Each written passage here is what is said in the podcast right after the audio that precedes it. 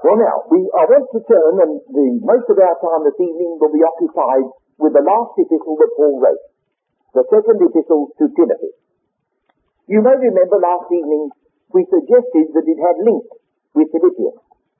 Where Philippians says the prize of the high calling, Timothy says the crown and the reigning, which come very much to the same thing. But there is a great difference between the state of affairs that obtained when Philippians was written and when Second Timothy was written. When you read Philippians, you're continually coming up against the word that commences with the little preposition student, together with. They were standing together with. They were having fellowship together with. And that makes a tremendous difference to God's people. But when you come to the second Timothy, over and over again it is thyself, thyself, thyself. Well, now we happen to live in Second Timothy time. Valuable as it is to meet together like this, you know how much there is in this witness that depends upon the individual loyalty of one person willing to stand alone.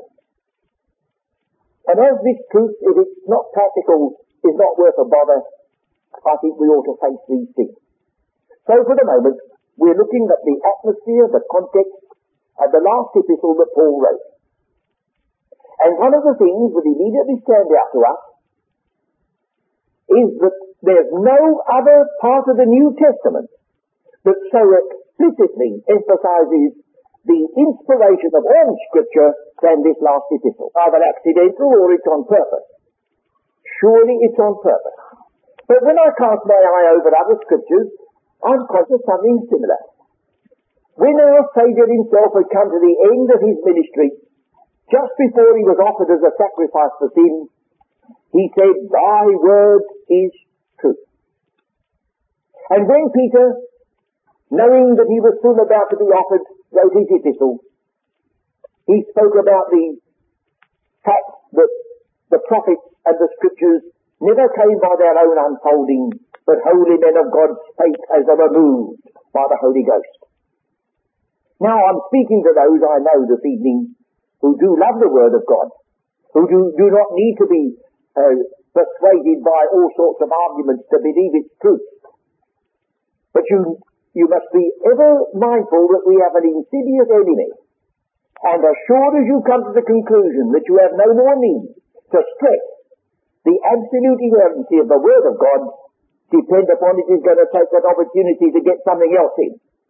So never think that it is out of date to emphasize to all those with whom you meet, not only that you must rightly divide the word, but that what you do divide is the word of truth. Now, shall we look then, even though you know it, so that nobody here shall go without a testimony? Because I do not know you. I can't even judge your character by your face, even as you can't judge mine. Only God knows that. So for the sake of even one person here who may not be perfectly sure, let's look at 2 Timothy 3, 15 and 16.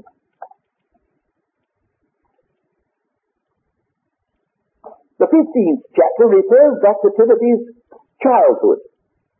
So after saying we'll start at chapter 3, 15, uh, like an Irishman, I hope there's no one here going to tell me that afterwards, I'll turn to chapter 1. Here Paul is referring to Timothy's childhood. And he says in verse 3, I thank God, whom I serve from my forefathers with pure conscience. Now on the surface, that does not tell you what he meant. Because he wasn't serving God with a pure conscience exactly the same as his forefathers did. He uses the little word apo, which means away from.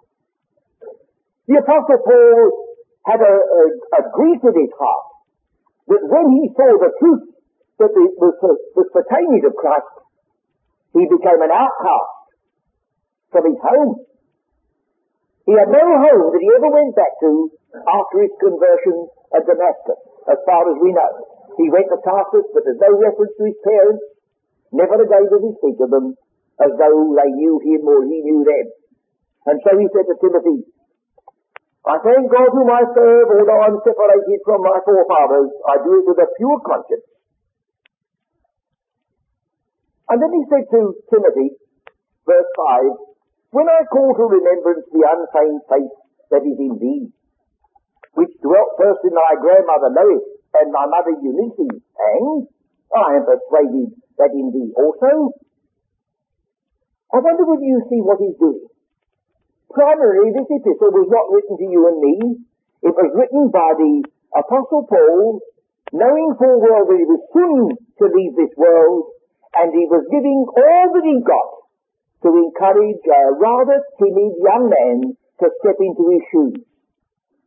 You imagine, in the days of Rome, with Nero on the throne, with a, with a Christian being already outside the pale, condemned and destroyed wherever they were taken. Timothy, who had to be jogged and urged by Paul, let no man despise thy youth, be no longer a water drinker and all this. What an unlikely man that was to step into the shoes of a man like the Apostle Paul, wasn't it? And the reason why it was unlikely is because it was a matter of grace and not physical ability or mental uh, endowment. Uh, Paul was an earthen vessel a Hebrew of the Hebrews, a Pharisee of the Pharisees, a tradi- traditionalist up to his eyebrows, and he became the apostle of the Gentiles whom he wouldn't have touched with a barge pole. And he was a weak little man, Timothy. As far as we can see, there's a word going to meet us in a moment, you'll see why I'm stressing this. And he was going to stand right out when Paul had gone and have the burden of all his responsibility. Only because he's dealing with the God of grace and not merely by works or law. So he reminds him of his home. I wonder whether Timothy and Paul ever had conversations like some of us do. One man says, I know the spot, I know the place where I was brought to a saving knowledge of Christ. And the other one says, I wish I knew that. I never quite know when I became a Christian. And instead of leaving it there, they either argue the point or they get worried over it. Paul says, look, I know the place where I was brought to a saving knowledge of Christ. I could take you to the road to Damascus and say it was there. Timothy says, well, I don't know. But he said, Timothy, stop for a minute. While I'm glad to know I can take you to the spot, what wouldn't I have given to have had a mother and a grandmother to teach me the scriptures from my infancy? Don't you see, Timothy, you've got an advantage over me as well as I've got an advantage over you. So let us face the fact that God has different ways for different people and we better accept it. Many years ago there was a little booklet written by a lady in London and it was a sort of a parable. She wrote this book on how a river ought to flow. The rivers all met in conference and they were trying to decide the proper correct course for a river. And I think the River Rhine said that no river was worthy of the name if it didn't rise in a glacier. It was a highbrow sort of river. And the River Thames said in a little weak voice, well, I don't rise in a glacier. And the Nile said, no river is worth the name that doesn't spread a lot of mud all over its banks in Egypt. And the Thames says, well, when I spread mud over my banks, there's an awful row. And they ultimately came to see that every river ran its own course according to God's ordinance, and it was such a foolish thing to compare one with the other. Now, I don't know whether anybody here is bothered about this, but we are individuals, even though we're members of a body. Do you remember in Ephesians 4, after giving the stress upon the unity of the Spirit, all one body, it then says, but Whenever you read the word but, do stop and think it's changing the subject. But, to each one of us is given grace. Not merely in, in a bulk, not merely lost in a mass, but to each one of us is given grace according to the measure of the gift of Christ. Well now, he's reminding him that he had a great advantage in knowing these Holy Scriptures. We will just read the next um, verse. Wherefore I put thee in remembrance that thou stirred up the gift of God which is in thee by the putting on of my hands. And somebody reads that and off he goes. Oh, it's all false what we teach. Pentecost is still here. But this is referring to one man who had been particularly picked out during the period of the Acts of the Apostles for a special ministry and he had a special gift. Well, that's all it says. It doesn't say you are here or I am here. So we needn't be bothered over that. Now he says, For God has not given us the spirit of fear. And that's not quite the translation. This word is actually the word cowardice and comes in the book of the Revelation of those who are fearful or cowardly, whose destiny is dreadful. Now, Paul would never have used that word unless he felt it was absolutely necessary. All Timothy says, you're facing, I know, you're facing what might be horror. Oh, God has not given us a spirit of cowardice, but of but of power and of love and a sound mind. Now leading up to it. Be not thou therefore ashamed. And one of the key words of second Timothy is this word, ashamed. We'll come back to that in a moment. Now, that's the reference. Now, in chapter 3.15, he refers to that childhood once more. And in, he says, and that from a child and that word child is one of many words that could be so translated. I'm thinking of guessing for the moment. It's a long time since I looked this up. But there's five or six possible words in the Greek New Testament that could be translated as child. Now this word is brephos, and it means a child on its mother's knee, as young as ever you can think. Would you say you don't need to tell me that Timothy was taught the scriptures when he was about a week old? No, but the point is this, that he never could look back upon a time when that word was not in evidence. Now the word scripture in this verse is the word grammata, and it simply means the letter of the word. She wasn't indoctrinating little Timothy and making him old before his years, but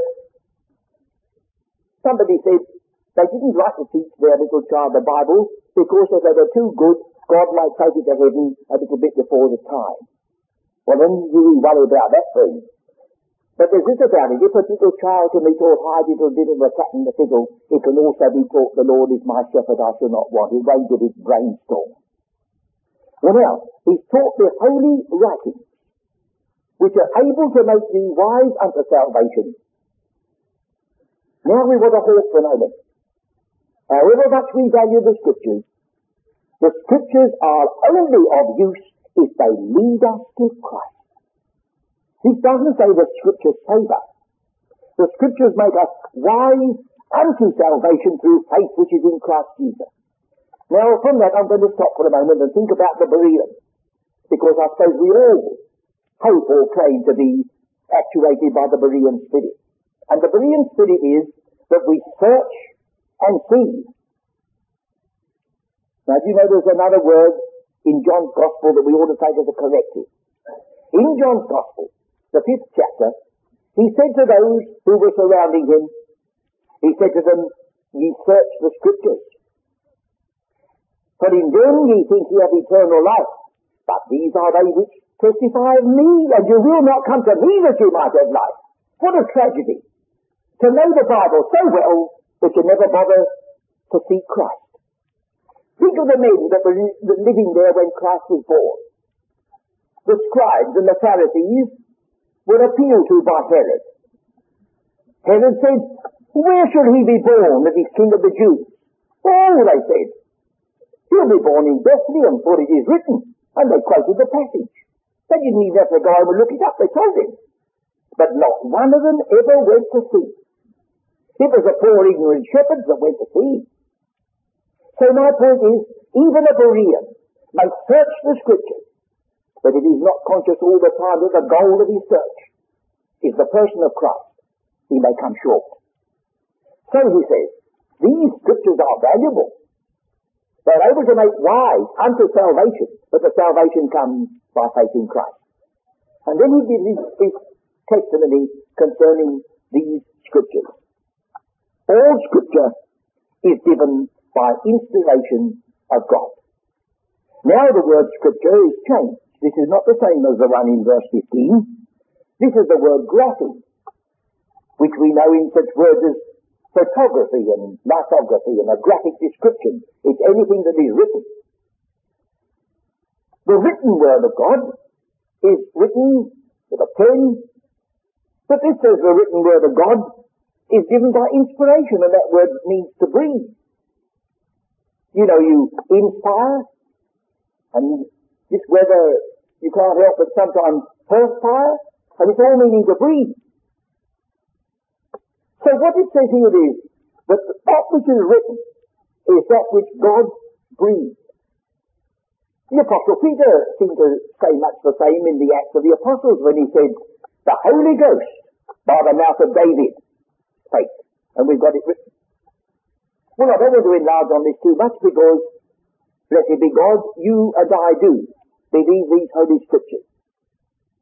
But we do well to keep it in front, but without them, we have neither chart nor compass, and we haven't got even anything to divide. Well, you see, one of the needs that for that to be emphasized by chapter 4. Because in chapter 4, he gives you a little forecast of the attitude of people as the last days of this, this, this dispensation come. In the beginning of chapter 3, he says, This know also, that in the last days perilous times shall come. Now he's not speaking of the last days of Old Testament prophecy, for that hasn't started. He's speaking of the last days of the dispensation of the mystery. Our days. Perhaps we're on the very verge of these days. At least there are some things here which make you wonder whether we are not very near them, for he says, for men to be lovers of their own selves, covetous, boasters, proud, blasphemers, disobedient to parents, that's even slipped in. Why, we've outgrown that, haven't we? I mean, we have to remember that the psychologist tells us that we mustn't prevent all these self-expressions of our dear little children. They can cheat you right and left. They can do anything because oh, they mustn't have any inhibitions. But even the epistle to the Ephesians, that's, written to the church of the one body, in the practical section, it emphasizes that children should obey, their parents and refers them back to the law of Moses. That's what Paul does. He doesn't say, as I, I imagine some people would expect the New Testament to be written, that a parent or father and mother who both believe dispensational truth, they've got a little child and they say, now, little Tommy, we are all members of one body. And little Tommy says, oh, if that's the case, we're all on equal terms. And he gets away with it. He becomes a nuisance to himself and everybody else. Oh, there's no such thought of that in the scriptures. And it's growing. Paul puts his finger on that very thing as one of the marks, and everybody's letting it slide and letting people indoctrinate you with this psychological virus until parents are handcuffed and their children are running wild. That's only one thing. But he says these perilous times are here, and the character is sketched out a bit more in chapter 4. I charge thee therefore before God and the Lord Jesus Christ, who shall judge the quick and the dead at his appearing in his kingdom. What does he charge him? Preach the word. That's the one thing he emphasizes. Preach the word. we must know the word ourselves. We must believe it ourselves before we can preach it. But he immediately says, but don't expect you're going to be always accepted. He tells you plainly, the instant, in season, out of season, reprove, rebuke, exhort with all long suffering and doctrine, for the time will come when they will not endure sound doctrine. But after their own lust, they shall heap to themselves teachers, having itching ears. It isn't the teachers who've got itching ears, it's the people who've got itching ears who get the teacher to tickle them. They call somebody to occupy their pulpit because he's just the man who suits them. And that's where we are. And they shall turn away their ears from the truth. And they shall be turned unto fables. And that word fable is the word myth. And if you've any knowledge of the commentaries that are written on the Bible today, any amount of them when you start reading the book of Genesis will be scattered all the way through with the word myth. I want you to think of this. Abraham had two sons, Ishmael and Isaac. And this word myth is the brother of the word mystery. They both come from the same root. And it seems to me, as these days close, that the Christian church will either believe the mystery that was revealed or will be turned to myth. One or the other. It'll be a deciding factor. And then he says, and they shall turn away their ears from the truth. But he'd already said in chapter 1, all they in Asia have turned away from me. That's a word for us. When any person wants to attack the blessed teaching of this ministry, he first of all attacks the apostleship of Paul. Some years ago you had a lady here whose name was known in England as well as in America, Aimee McPherson. Well, I don't think I was, enamored of her, but I was interested to hear one remark that she played. She said, she said the only person in the New Testament she couldn't get on with was the Apostle Paul. I said, good. I don't think the Apostle Paul will feel very upset over that, except he'd be sorry for her. And you see, you've only got to detract from the Apostle Paul's ministry to upset all his teaching. Well now I wish we could stop the clock and start all over again and run back to his opening epistle. But I will give it to you quickly. You know how his opening epistle starts? Paul an apostle, not of men, not of our men, but by Jesus Christ. That's a challenge, isn't it? Straight off. Man ruled out of it. My gospel was not taught me. I received it by revelation. Immediately I conferred not with flesh and blood, Neither went I to Jerusalem to those who were apostles before me, but I went into Arabia. Three times over in that chapter of Galatians, not neither but. An independent apostle, an independently received gospel, and an independent commission. That's the name that God sent to you and to me. Now that sticks in their gills and they don't like that.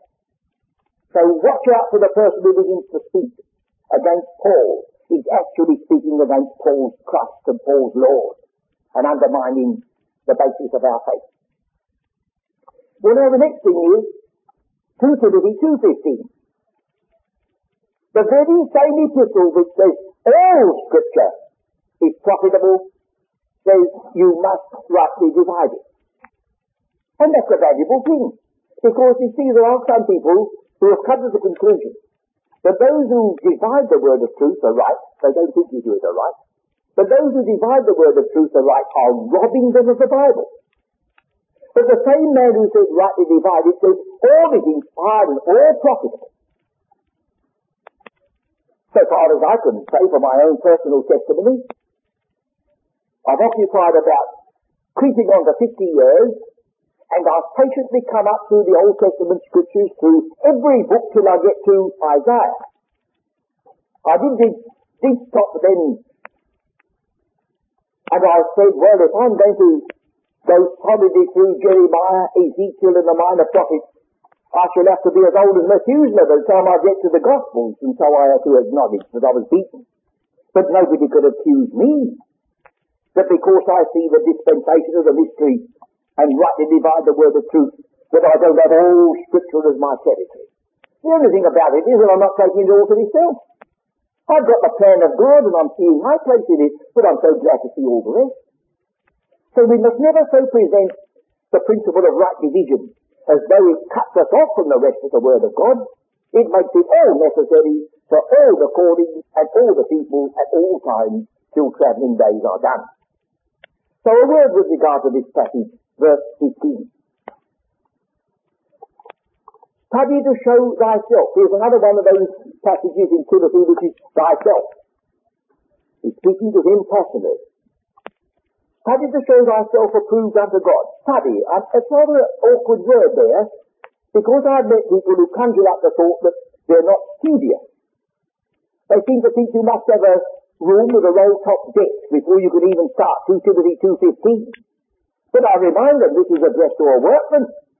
A workman a workman that needeth not to be ashamed. Needeth not to be ashamed. Where will that shame possibly be? It'll be when this workman gives account to him that sent him. The Apostle Paul is going to use that word ashamed with regard to other people's opinion. He entertained so highly the opinion of Christ that it didn't matter to hoots what anybody else said so far as he was concerned, except that he loved them and would seek to help them, but not to be influenced by them. And the great emphasis, of course, is rightly dividing the word of truth. Well, now I come back to Timothy himself. We are told that Timothy was the son of a Jewish and his father was a Greek. That's told you in Acts 16. We know that he lived in the days of the Apostle Paul because the Apostle Paul is speaking to him. And in the days of the Apostle Paul, Hebrew was not a spoken language among the ordinary people, but they were all reading their authorized version, which was the Greek Bible. Especially if he had a Greek father. So now, among the books which Timothy's mother would be most sure to teach her little son would be some of the Proverbs. So when Timothy read these words, the word rightly divides was known to him. Here is the verse that contains it in Proverbs chapter 3, 5 and 6. Trust in the Lord with all thine heart, and lean not unto thine own understanding. In all thy ways acknowledge him, and he shall rightly divide thy path. Our version says, he shall direct thy path. But if you look at the word direct long enough, you'll see it means rightly divide. D-I, rect, R-E-C-T, rectangle, right. As I was saying to some friends, I come out of a railway station in a new city. I speak to somebody, I say, could you direct me to whatever the address is? Well, now, if that person says, um, let me see, it's, um, I say, all right, I'll ask somebody else, thank you. Because I want that city rightly divided for me. I don't know really so it's, um, over here somewhere. No, he says, take the second turning on the right, round the corner, across, the city, it is rightly divided. And that's all rightly divided. You needn't be a student. You needn't know Hebrew and Greek. You needn't know even grammar. You speak without, you know that, don't you? It's only these people who invented afterwards to make your life out of misery. But he says, he says, look, Paul says if he was living in this day, if you've got enough sense when you're driving your car to observe the finger post on the road as you go, that's all you need to rightly divide the word of truth. It's a finger post word. He shall rightly divide thy path. Well, that great principle has governed our study of the word and must ever govern it if we're going to understand its teaching. Now let's come back to chapter 1. Three times in this chapter does the apostle use the word ashamed. Verse 8. Be not thou therefore ashamed of the testimony of our Lord, nor of me his prisoner. It's the testimony of the Lord first, and the prisoner second. It's not an idea that Paul has invented, it's an idea that the Lord has given him and entrusted to him. And then you see the reason why he has to encourage this young and shrinking man. But be thou partaker of the afflictions of the gospel according to the power of God. Afflictions of the gospel. Chapter 4, verse 5. But watch thou in all things, endure afflictions, do the work of an evangelist. It looks as though he said, Timothy, as sure as you do the work of an evangelist, you'll know what afflictions are. So I can't imagine Timothy ever saying to anybody that he thought he would uh, go into the ministry. I think he would get out of it unless it was laid upon him by the living God in spite of his feelings. So he says, has saved us, I'm back in chapter 1, and called us with an holy calling, not according to our works, but according to his own purpose and grace which was given us in Christ Jesus before the world began, strictly speaking, before age time. Now, as this belongs to the same company that were addressed in Ephesians, they were chosen before the foundation of the world. These are chosen before age time. Oh, Euclid comes along and says to me, things which are equal to the same thing are equal to one another. The age times begin when the foundation of the world is there, and so I start the ages this side of Genesis 1 verse 2. And they go right through to the new heaven and new earth. That's the end of the ages, and we've reached the period when what we call time in its reckoning shall be no more. And then he says in verse 10, but is now made manifest by the appearing of our Saviour Jesus Christ, who hath abolished death and hath brought life and immortality to light through the gospel whereunto I am appointed a preacher. Here we touched upon another subject. When I wasn't being called all manner of names for rightly dividing the, dividing the word of truth, I was called other sorts of names equally wonderful because of this great question of immortality. There are those who believe that man possesses an immortal soul and nothing else, nothing can be done about it, even by God himself. But this associates immortality with the abolition of death. And immortality occurs only in the context where resurrection is in view. But I think I've asked for trouble enough without going into that. Uh, but I wanted to make sure that you understood where I stay. Now he says in verse 11, Whereunto I am appointed a preacher and an apostle and a teacher to the Gentiles. Will you look at 1 Timothy chapter 2, after speaking about the one mediator, he says in verse 7, Whereunto I am ordained a preacher and an apostle, I speak the truth in Christ and lie not, a teacher of the Gentiles in faith and verity. So in both of these epistles to Timothy, he stresses the fact that he was a preacher, an apostle, and a teacher of the Gentiles. But when he said it first, he had to take almost an oath.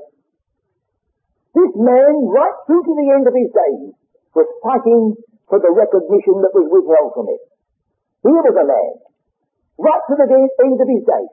He had to say those words, but I have been appointed an apostle and a, uh, a teacher of the Gentiles. Notice what he says in 2 Timothy 1 for which cause I also suffer these things. So here's another one. Timothy wasn't the only one who was going to endure and suffer because of the truth. Nevertheless, I am not ashamed. He called upon Timothy not to be ashamed. He said, I am not ashamed. For I know whom I have believed, and am persuaded that he is able to keep that which I have committed unto him against that day. Now, I don't know whether you have a hymn that people sing sometimes in meetings. I know whom I believe and am persuaded. You know, have you got that one? And everybody sings it is intending that they're committing their soul into the hands of the Lord. When now, strictly speaking, that isn't what Paul says here. Let me revise. And only use the words which are written by him. For I know whom I have believed, and am persuaded that he is able to keep that which has been entrusted against that day. It doesn't say to whom it was entrusted, but the next verse that one does. We'll read verse 13. Hold fast the form of sound words which thou hast heard of me. Heard of me. He repeats it in chapter 2, verse 2. The things which thou hast heard of me among many witnesses, the same commit thou to faithful men who shall be able to teach others also. Isn't he insistent? Have a rough draft of the teaching which you heard of me, Timothy, and pass that on to others to teach others. So, we're not magnifying Paul, as he said Paul was not crucified for us, but he received something from the risen Christ and passed it on to us as a sacred trust, and that's what he says in verse 14 that good thing which was committed unto thee, keep by the Holy Ghost which dwelleth in us.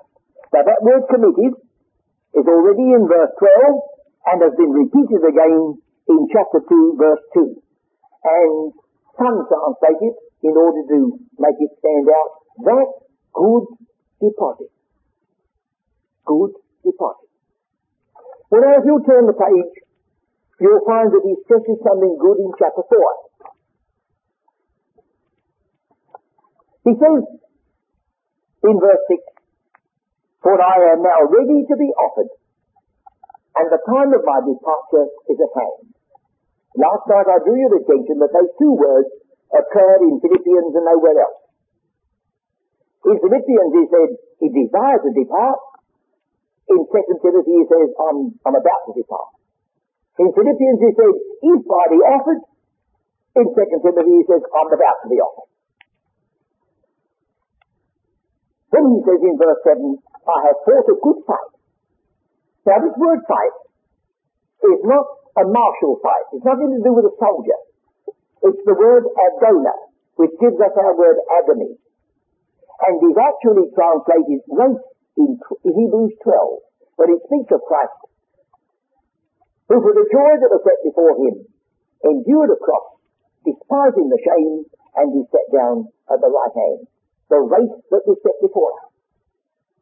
It was the word used for the Greek sport. It may be running, it may be wrestling, it was a conflict with a prize in view. So we're back with Philippians. There was the same idea. Forgetting those things which are behind and reaching forth unto the things which are before, according to the mark I press, because there's a white line down the course, and if you stepped over the white line to take a mean advantage of anybody else, you were disqualified. And so we read in this, no man is crowned except he strive lawfully to be disqualified. We're not dealing with salvation, but with crowns. We'll come to that in a moment, I hope. Here he says, I have fought a good contest. I have finished my course. Now these two words are important. The word finished is built up of the word that gives us the word perfect. You remember in Philippians, he said, not as though I were already perfect, but I'm running. And when we read that even Christ was made perfect, we wonder because he was always holy, harmless, undefiled, sinless. But that's because of the way in which we, we use the word perfect today.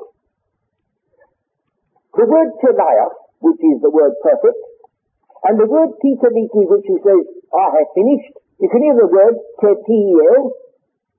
Well, they're in everyday use. You needn't be a Greek student to know television, telephone, telegram, telescope, all we can go on. what does that mean in our tongue? What common denominator do we, do we get to all those words? What links together television, telegram, telescope, telephone? Distance. Telegram, we write at a distance. Telephone, we speak at a distance. Telescope, we look at a distance. And the word perfect means that you've not only started, but you've finished. It's the same passage that you have in Philippians chapter 1, being confident of this very thing, that he which hath begun a good work in you will finish it, epitelio, take it right to the extreme end. And when you're dealing with a race course, it's the man who touches the tape that matters, not the man who starts off well. He may stop, he may be distracted. So we're not on the ground of salvation now, we're on the ground of the prize or the crown, and so we'll look at that next. But the word course for a moment. I have finished my course.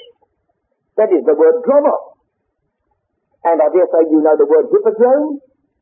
Hippo means a horse, dromos means to run, it is a race course. So we've got terms here, and in Philippians, of running a course with a prize in view. Well, what about the Apostle Paul? Oh, he adds one more word, I have kept the faith.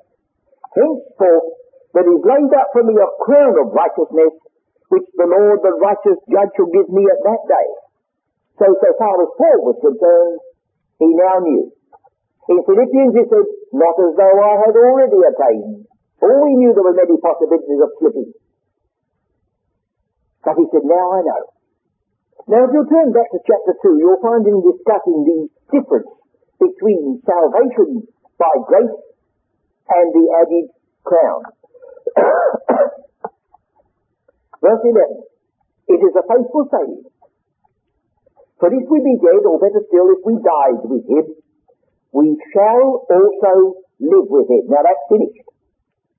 If by the grace of God we have believed him, and we are reckoned to have died with Christ to be buried with him and finished, we shall, no possibility of doubt, we shall live with him. Now he says, if we suffer, or better still if we endure, we shall also reign with him. Now is reigning with him exactly the same as living? Reigning has to do with a crown. And the Apostle Paul said at the end of his course, henceforth a crown but he wasn't sure of it before. So now we're rightly dividing the word of truth between that which is God's gift and that little added reward that you may win or lose. Everybody won't get the prize of the high calling. Even Paul himself wasn't sure of it at first. So he says, if we deny him, he will also deny us. What? Of life? Oh, no, no, no. Only the crown. And then he comes back on it again and says, even if we are faithless, even if we are not always believing, he abideth faithful. He cannot deny himself. So do keep, keep those things distinct. Well, now there's another feature, which is just asking for a word. He says in this passage, chapter 4, that we've been touching upon the crown, he says, well, not to me only, but unto all them also that love his appearing. But it's even more insistent than that. It's all those who have loved his appearing. They've gone right through. They haven't given it up. Now this doesn't mean that you become a member of the Second Advent Society and go to meetings every six months where they argue about the second coming. Oh, that's important. But these have loved it. And when, it, when you love it, it influences your life. See what it says here. Demas hath forsaken me, having loved this present world. See that? that's true by the apostles. And we're not told he suddenly gave up all the truth. We're not told that he suddenly said, well, I don't believe this mystery, I'm going back to become a member of the Pentecostal church or anything like that. He just slipped up on his love. He loved this present world. So will you come back to chapter 3 with the characteristics that are going to be so marked in the closing days of this dispensation? Here it is. Verse 2. For men shall be lovers of their own selves that's what it says. That's the very first thing that's said. And if that's true, all the rest must follow. The next word doesn't at first appear to you to have the word love in it, but it has. The word covetous is simply two words joined together, loving silver. And then at the end of the story, verse 4, lovers of pleasures, more than lovers of God. So the evil characteristics of the last day are all attributed to love being misplaced. Demas loved the wrong thing. Those who loved his appearing will be honoured by the Lord. So we're getting right out to where the apostle said, Now abide faith, hope, love, these three, but the greatest of these is love. Our old version says charity, and charity used to be used for the love of God. But it's become like so many words abused I don't know whether you have the saying, but we used to have it as cold as charity. And so we give it up. But this is the simple word, love.